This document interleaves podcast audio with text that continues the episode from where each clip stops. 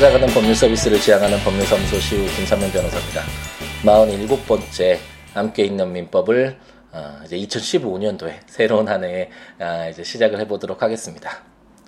아, 벌써 47번째라는 긴 시간이 흘렀고 또 뭐 1년이 지난 건 아니지만 어, 어쨌든 해를 바뀌어서 어, 이제 2013년, 14년을 보내고 어, 2015년에 여러분과 이제 함께 다시 만나게 되니까 어, 감회가 새로운 것 같습니다. 더욱더 열심히 좋은 정보, 좋은 법률 정보를 어, 전달해 드려야겠다라는 열정과 어, 애정과 어, 그런 어, 그런 동기부여가 아, 이렇게 생겨나는 것 같네요.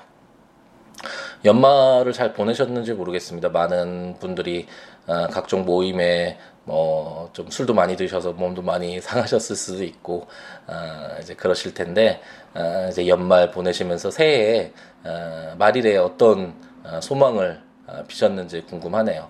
2015년이 어떻게 채워졌으면 좋겠는지 어, 어떤 것들을 희망하고 계신지 어, 궁금합니다.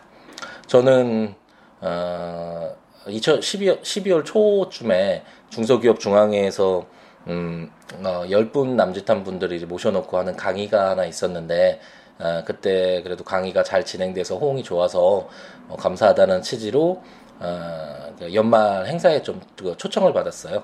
그래서 부산에 이제 아들과 함께 이제 부산에 12월 31일 날 아, 이제 내려가서 뭐 음악회 참석해서 관람을 하고 어, 이제 1월 1일 새벽에 나와서 유람선을 타고 바다 한 가운데서 어, 해돋이를 어, 맞았습니다. 음, 그 이제 떠오르는 2015년의 첫 번째 그 해를 보면서 어, 2015년 정말 어, 뭐 화려하거나 큰 것이 아니라 정말 작지만 어, 내가 할 수 있는 것들 그리고 하고 싶은 것들 해야 되는 것들 이런 것들 어, 잘 해나갈 수 있도록 어, 그렇게 해 나가자라는 어떤 다짐을 하는 시간이었던 것 같고 아무래도 어, 이제 한 아이의 아빠가 되고 나서부터는 나 자신에 대한 어떤 어, 기대나 어떤 열정이나 욕망이나 이런 것보다는 어, 아들에 대한 어, 걱정, 기대 어, 이런 것들이 주가 되는 것 같습니다. 아들의 건강이 무엇보다도 우선시 됐고 어떤 소원을 빌 때도 어, 아들 생각밖에 안 나는 것을 보면 어, 부모님의 어떤 입장이라는 것이 대부분 아, 모두 거의 대부분의 많은 분들이 다 아, 동감하고 아, 그러실 거라고 생각이 드는데 음, 어쨌든 또 이렇게 아들 이야기를 하고 부모님의 얘기를 하니까 또 작년에 절대 일어나서는 안 되는 그 세월호 참사가 다시 떠오르고 이제 많은 분들이 잊혀 어, 잊어가고 있고 사회에서도 잊혀져 가고는 있는데 어, 물론 그것만 기억하면서 어, 모든 것들을 참담하게 어, 현실을 채워갈 수는 없겠지만 어, 잊지 않고 그리고 이제 시작이잖아요. 뭔가 잘못된 것들을 이제 밝혀낼 수 있는 그 시작점에 있는데 잘못된 것들은 고쳐서 더 이상 그런 정말 있어서는 안 되는 그런 일이 발생하지 않도록 그리고 국가가 국민을 보호하는 그 의무가 충실히 이행될 수 있도록 어, 그런 것들이 좀 나아지는 2015년이 됐으면 좋겠다 라는 희망을 한번 어, 가져봅니다. 아, 이제 함께 있는 민법으로 돌아와서 물건 편을 계속 진행을 해야 되는데 어, 제가 지난번 시간에 말씀드린 바와 같이 이제 너무 즐겁게 음, 팟캐스트 함께 있는 민법을 하다 보니까 블로그에 이제 하루에 한, 한 조문씩 에, 이제 올리려고 노력하는 에, 그런 이 포스팅 그 내용을 이미 다 따라잡아서 더 이상 강의를 할 것이 없어져 버렸습니다. 그래서 이것을 어떻게 할까 고민을 하고 있다가 아, 이제 우선은 그 원고 원고라고 해야 되겠네요. 이게 함께 있는 민법을 우선 우선 만들어 보자. 빨리 작성을 해서 어, 전자책으로 우선 발간을 하고 어, 블로그에는 뭐 매일 같이 한 조문씩 이미 작성해 놓은 것을 올려놓자 라는 식으로 방향을 잡았는데 어, 연말에 또 제가 아무래도 일도 많았고 또 각종 또 모임이나 이런 어, 또 음주 가무라고 해야 되나요? 여기에 빠져 있다 보니까 어, 많은 시간을 내지 못해서 아직까지 어, 완성을 시키지 못했습니다. 이제 새해가 시작됐으니까 서둘러 어, 이제 물권편 어, 함께 있는 민법을 작성을 빨리 어, 할 생각이고요. 작성되는 대로 어, 서둘러 올라, 올려서 어, 함께 있는 민법 이제 팟캐스트도 어, 예정처럼 어, 3개에서 5개 조문씩 아, 이렇게 읽어나가는 그런 시간들 어, 계속 진행해 나가도록 하겠습니다. 그래서 오늘은 무엇을 할까 생각을 하다가 제가 어, 방금 전에 말씀드린 그 중소기업 중앙에서 했던 그 강의가 어, 분쟁 해결 절차 뭐 그 개요 뭐 이런 내용을 가지고 했었었거든요. 어떤 민사 분쟁이 발생했을 때 어, 우리가 흔히 취하게 되는 방법들 어, 그와 관련된 내용들을 했었는데 그 내용으로서 뭐 내용 증명 작성법 그리고 지급 명령 지급 명령 제도 그리고 소액 사건 심판 그리고 일반적인 민사 어, 재판 절차 아, 그와 함께 이제 강제 집행 뭐 이런 어, 내용들에 대해서 설명을 드리고 그리고 분쟁을 어, 예방하기 위한 물론 뭐 그 어떤 절대적인 방법이 있는 것은 아니지만 분쟁을 좀더 어, 덜 일어날 수 있게끔 예방할 수 있는 방법이 무엇이 있을까와 관련된 내용들을 간단하게 설명을 드리는 그런 시간이었는데 두 시간 동안 어, 진행됐던 그런 강의였는데 오늘은 어, 그 강의 내용을 간단하게 어, 이제 함께 있는 민법에서 약간 쉬는 어, 쉬는 시간 어, 보너스 강의라고 해야 되나요? 그런 내용으로 이런 내용들 간단하게 언급을 해드리겠습니다. 오늘 어느 정도까지 할 수 있을지 잘 모르겠는데 오늘 그 두 시간 동안 했던 강의를 다 할지 몇 분에 걸쳐서 한 아, 20분에 걸쳐서 다 진행을 할지 아니면 한 두 번, 세 번에 나눠서 할지는 한번 이야기를 진행해 나가면서 한번 결정을 해보도록 하겠습니다. 어, 우선 분쟁이라는 것이 어, 뭐 여러 가지가 있을 수 있겠지만 다툼이잖아요. 이런 다툼이 뭐 여러 가지가 있을 수 있겠지만 어, 가장 크게 보자면 어, 민사적인 분쟁하고 이제 형사 분쟁, 형사 분쟁이라고 하는 게 맞을 수 맞는 말인지는 잘 모르겠지만 어떤 형사적인 측면하고 민사적인 측면을 한번 나눠볼 수가 있을 것입니다.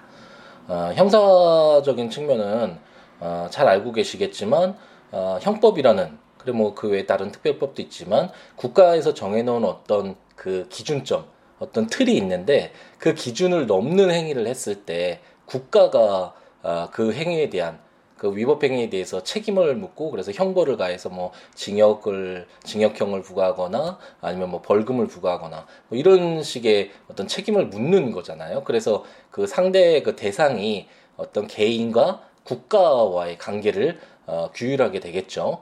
바로 그런 것이 형사적인 어, 그런 절차, 그 분쟁의 어떤 절차라고 할 수 있고 그에 반해서 이제 민사적인 어, 이런 분쟁은 제가 처음에 함께 있는 민법을 시작하면서 말씀을 드렸는데 사적 어떤 분쟁이라고 할 수 있잖아요. 개인과 개인 간의 어, 만약 문제가 발생했을 때 이를 어떻게 해결할 것인가와 관련된 것이 바로 민사 분쟁이라고 할 수 있겠습니다. 가장 예를 들어서 갑돌이가 을돌이에게 뭐 100만 원의 그 채권이 있는데 돈을 빌려줘서 돈을 받을 것이 있는데 그 돈을 받지 못했을 경우에 그랬을 경우에 뭐 국가에게 책임 거뭐 부탁해서 그 100만 원 대신 받아주세요. 뭐 이런 식으로 청구하는 게 아니잖아요. 어, 형사 절차에서는 뭐 또 자기가 폭행을 당 갑돌이가 을돌이로부터 폭행을 당했다면 아 나 맞았으니까 을돌이 어, 위법행위 했으니까 불법행위 했으니까 책임을 물어주세요라고 국가에 부탁하고 그게 뭐 경찰이나 검찰에 대한 고소가 되겠죠. 그렇게 되면 이제 국가가 그 개인을 대신해서 갑돌이를 대신해서 어, 수사를 해서 정말 을돌이에게 어, 어떤 잘못이 있는지 그런 것들을 수사를 다 해서 만약 잘못이 있다면 그에 합당한 책임을 어, 이제 가하는 갑돌이 대신 가하는 어, 그런 절차가 바로 형사 절차인데 반해서 민사 절차는 뭐 100만 원의 채권이 있을 때 만약 갚지 않는다면 어, 법원에 소를 제기해서 민사 절차를 통해서 갑돌이와 을돌이 사이의 분쟁을 어, 이제 해결하게 되겠죠.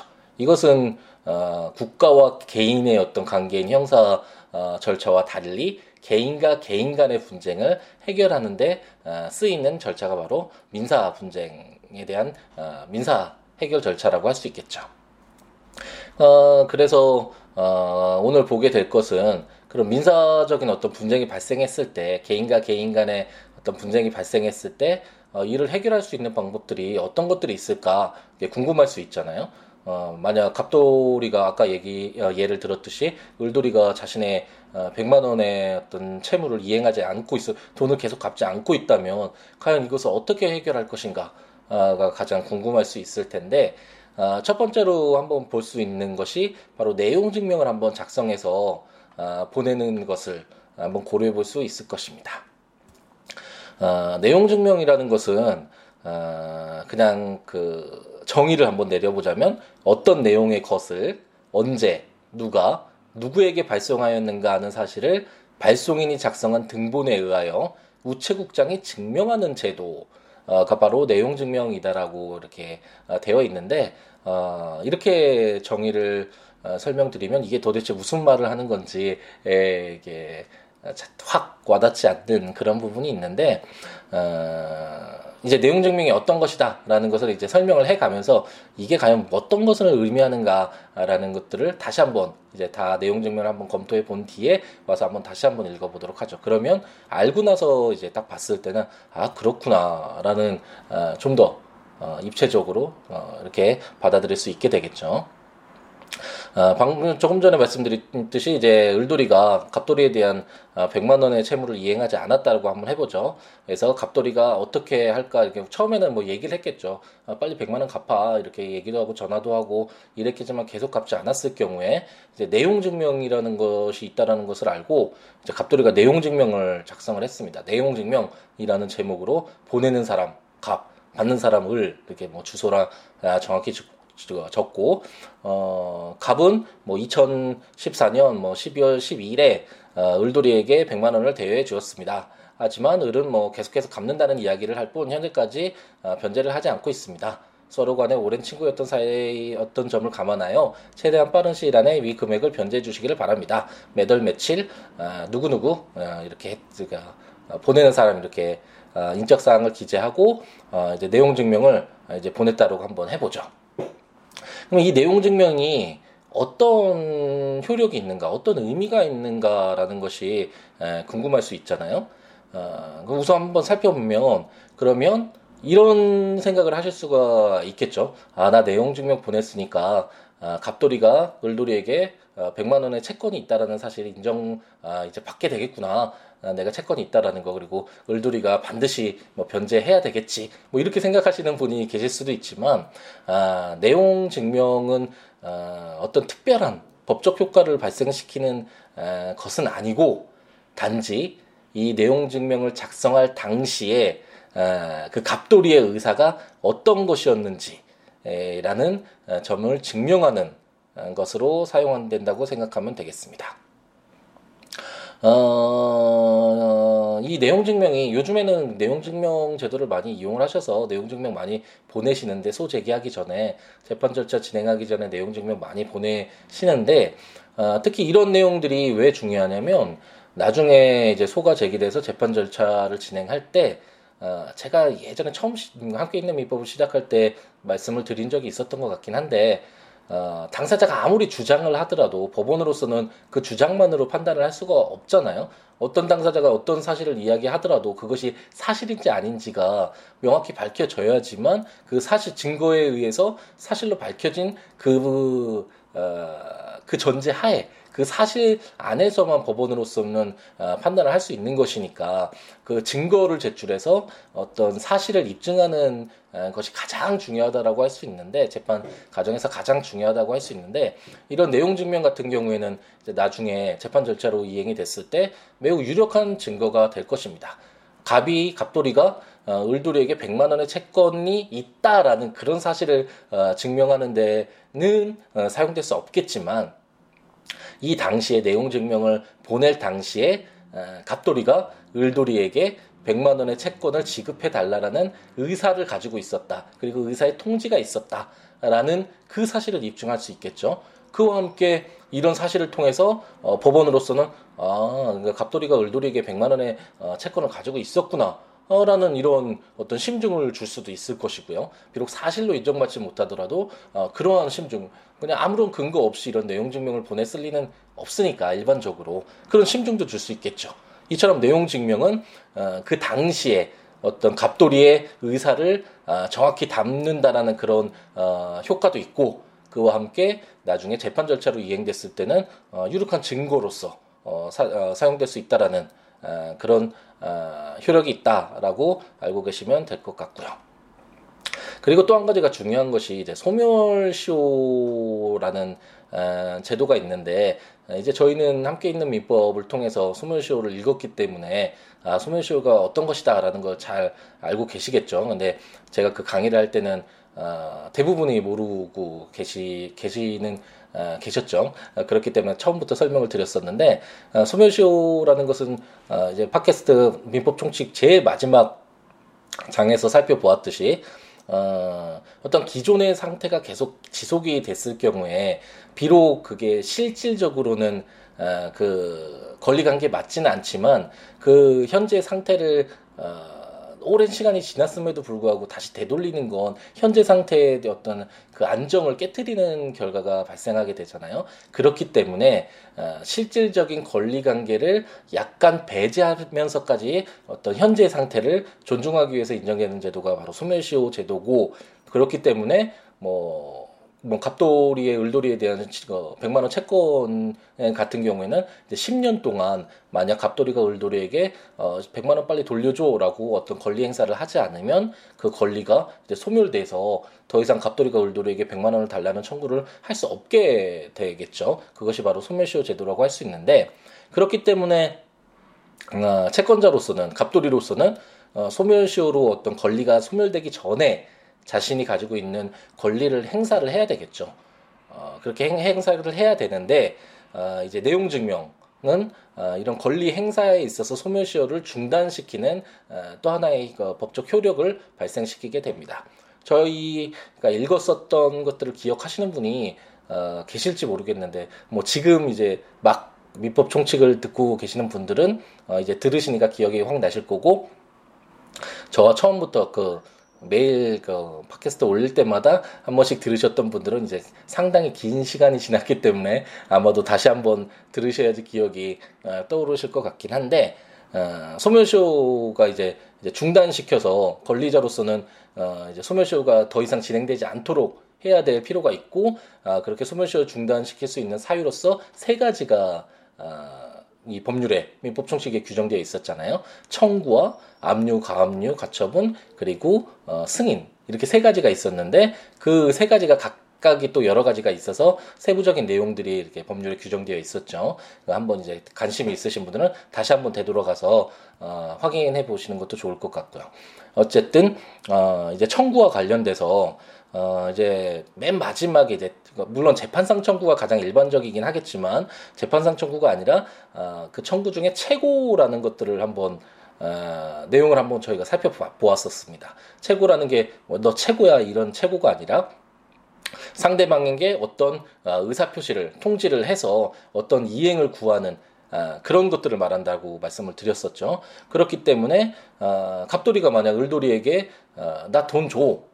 돈 빨리 너 100만 원 나한테 줄 거 빨리 갚아. 라고 이런 얘기를 했다면 이런 것은 최고가 될 것이고 6개월 내에 이제 어, 또 다른 뭐 소를 제기하는 등의 조치를 이제 취할 경우에는 이제 소멸시효가 처음에 그 돈 줘라고 채굴을 했던 그 순간에 중단된다라고 이렇게 규정이 되어 있었잖아요. 어, 이 내용 증명은 바로 어, 이런 채굴로서의 효력이 어, 발생을 합니다. 어, 그렇기 때문에 어, 만약 어, 이제 내용 증명을 보낸 이후에 이제 6개월이 지나지 않는 시기에 이제 내용 증명을 보냈다라는 건 어, 갑돌이가 을돌이에 대한 어떤 채권의 권리 행사를 한 것이고 최고를 한 것이고 그러면 소멸시효 중단으로서의 효력이 발생을 이미 했고요. 그리고 이제 6개월이라는 시간이 이제 보장을 받았으니까 그 6개월 동안 어, 뭐 돈을 을돌이가 계속 갚지 않는다면 재판상 청구를 어, 다시 진행할 수도 있을 것이고 이와 같이 내용 증명은 어, 이제 자기의 어떤 채권이 소멸시효로 어, 소멸될 위기에 있을 때 어, 채권자의 권리 행사로서의 어떤 소멸시효 중단 사유인 채고로서의 효력이 발생할 수 있다라는 점도 기억해 두시면 좋을 것 같습니다.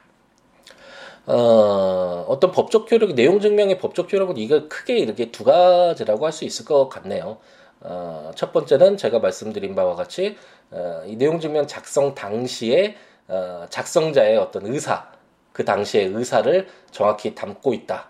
그리고 이것이 만약 어, 나중에 재판상 어, 문제가 뭐 소 재판 절차까지 만약 진행이 된다면 어, 어떤 유력한 증거로서 어, 사용될 여지가 있다. 라고 어, 알고 계시면 될 것 같고 그와 함께 어, 일반적으로 재판까지 가고 싶어하는 사람들은 없잖아요. 그런데 어, 재판까지 가는 이유는 뭔가 억울하기 때문에 뭔가 명확하지 않아서 한번 다투어 보자라는 마음으로 사실 재판까지 가는 경우가 대부분인데 내용 증명에서 만약 어, 사실관계를 명확하게 적어주고 그 내가 왜 이런 주장을 하고 있는지 그리고 내가 주장하는 것이 사실인지 여부 등을 어, 좀더 명확하게 아, 이렇게 작성을 해서 내용 증명을 보낸다면 상대방으로서는 사실 그 내용을 받아보고 아 그렇구나. 내가 뭔가 잘못 알고 있었구나. 이런 뭐 증거를 통해서 보니까 어, 갑돌이가 얘기한 것이 맞았구나라고 인정을 해서 어, 어떤 재판 어, 분쟁까지 재판까지 가지 않을 그런 사전으로 사전에서 이제 차단할 수 있는 그런 어, 효과가 발생할 여지도 있는 것이겠죠. 그런 의미에서 내용 증명이 어, 또 다른 어, 의미가 있을 수도 있겠고 이제 그와 함께 이제 방금 전에 말씀드렸듯이 소멸시효 중단 사유 중 하나인 최고로서의 어, 효력이 발생할 수 있다라는 거. 어, 그것이 어, 내용 증명이 가지고 있는 또 하나의 의미다라고 생각하시면 될 것 같습니다. 그럼 내용 증명 어떻게 작성해요?라고 어, 질문하시는 분들이 상당히 많은데 뭐 전화 상담으로도 내용 증명 어떻게 작성하는지 그리고 내용 증명 작성해 주실 수 있는지 이런 부분도 상당히 문의가 많이 오는데 어, 내용 증명에 어떤 특별한 형식적 요건이 있는 것은 아니고 어, 내용 증명 보내는 사람 그리고 받는 사람 과 같은 어떤 이적 사항을 정확하게 기재를 하고 그리고 일자 같은 것들을 어, 정확하게 기재한 뒤에 이제 내용 증명을 보내는 목적 있잖아요. 그 내용들 내용들을 제가 방금 전에 말씀드린 바와 같이 뭐 사실관계 그리고 주장 그리고 그 주장을 뒷받침할 수 있는 증거들 뭐 이런 것들이 아, 충분히 그리고 명확하게 기재가 되어 있다면 뭐 어떤 다른 형식을 취하더라도 꼭 제목이 내용 증명 아니더라도 뭐뭐뭇을 촉구한 뭐뭇에 대해서 뭐 어떤 제목을 들어도 상관은 없으니까 아, 어떤 형식에 그렇게 구애받을 필요는 없다라고 생각하시면 될 것 같습니다. 그래서 이 내용 증명을 이제 세부를 작성을 하셔서 어, 이제 우체국에 가셔서 내용 증명 배달 증명을 신청을 이제 하시는 건데 어, 이제 한 통은 어, 수취인이 이제 받는 사람에게 이제 배송이 되고 어, 한 통은 이제 우체국이 보관하고 한 통은 이제 보관 아, 보내는 사람이 발송인이 가지게 되겠죠. 근데 내용 증명의 또 다른 어, 효과 아, 좋은 점 중에 하나는 어, 이제 등기와 비슷한 몇천 원 정도의 어, 비용으로 어쩌면 수백만 원이 될 수 있는 이런 분쟁을 어, 해결할 수 있는 하나의 방법이 될 수 있다라는 점에서 어, 한번 고려를 해보고 어, 재판소를 제기하기 전에 한두 번 정도는 어, 당시의 어떤 그 당사자의 의사를 확인해 보는 어, 그런 어, 기회가 필요하기 때문에 내용 증명이 의미가 있다라고 생각하시면 될 것 같습니다. 어, 이런 것이 내용 증명이다라고 이제 한번 제가 설명을 드렸는데 어, 이제 한번 아까 그 정의를 한번 다시 한번 읽어볼까요? 어떤 내용의 것을 언제 누가 누구에게 발송하였는가 하는 사실을 발송인이 작성한 등본에 의하여 우체국장이 증명하는 제도. 그러니까 그대로 나왔죠. 어떤 내용의 것, 내용 증명 어떤 내용을 담을 것인가 하는 것을 언제, 일자, 누가 누구에게 인적사항 정확하게 이런 사실을 발송인이 작성한 등본에 의해서 이런 내용 증명 그 정확하게 기재한 그 등본에 의해서 아, 이런 사실이 있었습니다. 이런 것을 보냈습니다라는 어, 사실을 우체국장이 우체국에 보낸다고 했죠. 우체국장이 증명하는 제도가 바로 내용 증명 제도다 라고 생각하시면 될 것 같습니다. 아, 네, 요즘에 독감이 들어서 목소리가 굉장히 안 좋네요. 목소리도 안 좋고 목이 이렇게 타서 네, 말도 잘 안 나오고 에, 내용도 좀 어, 명확하게 설명을 잘 못 드린 것 같네요.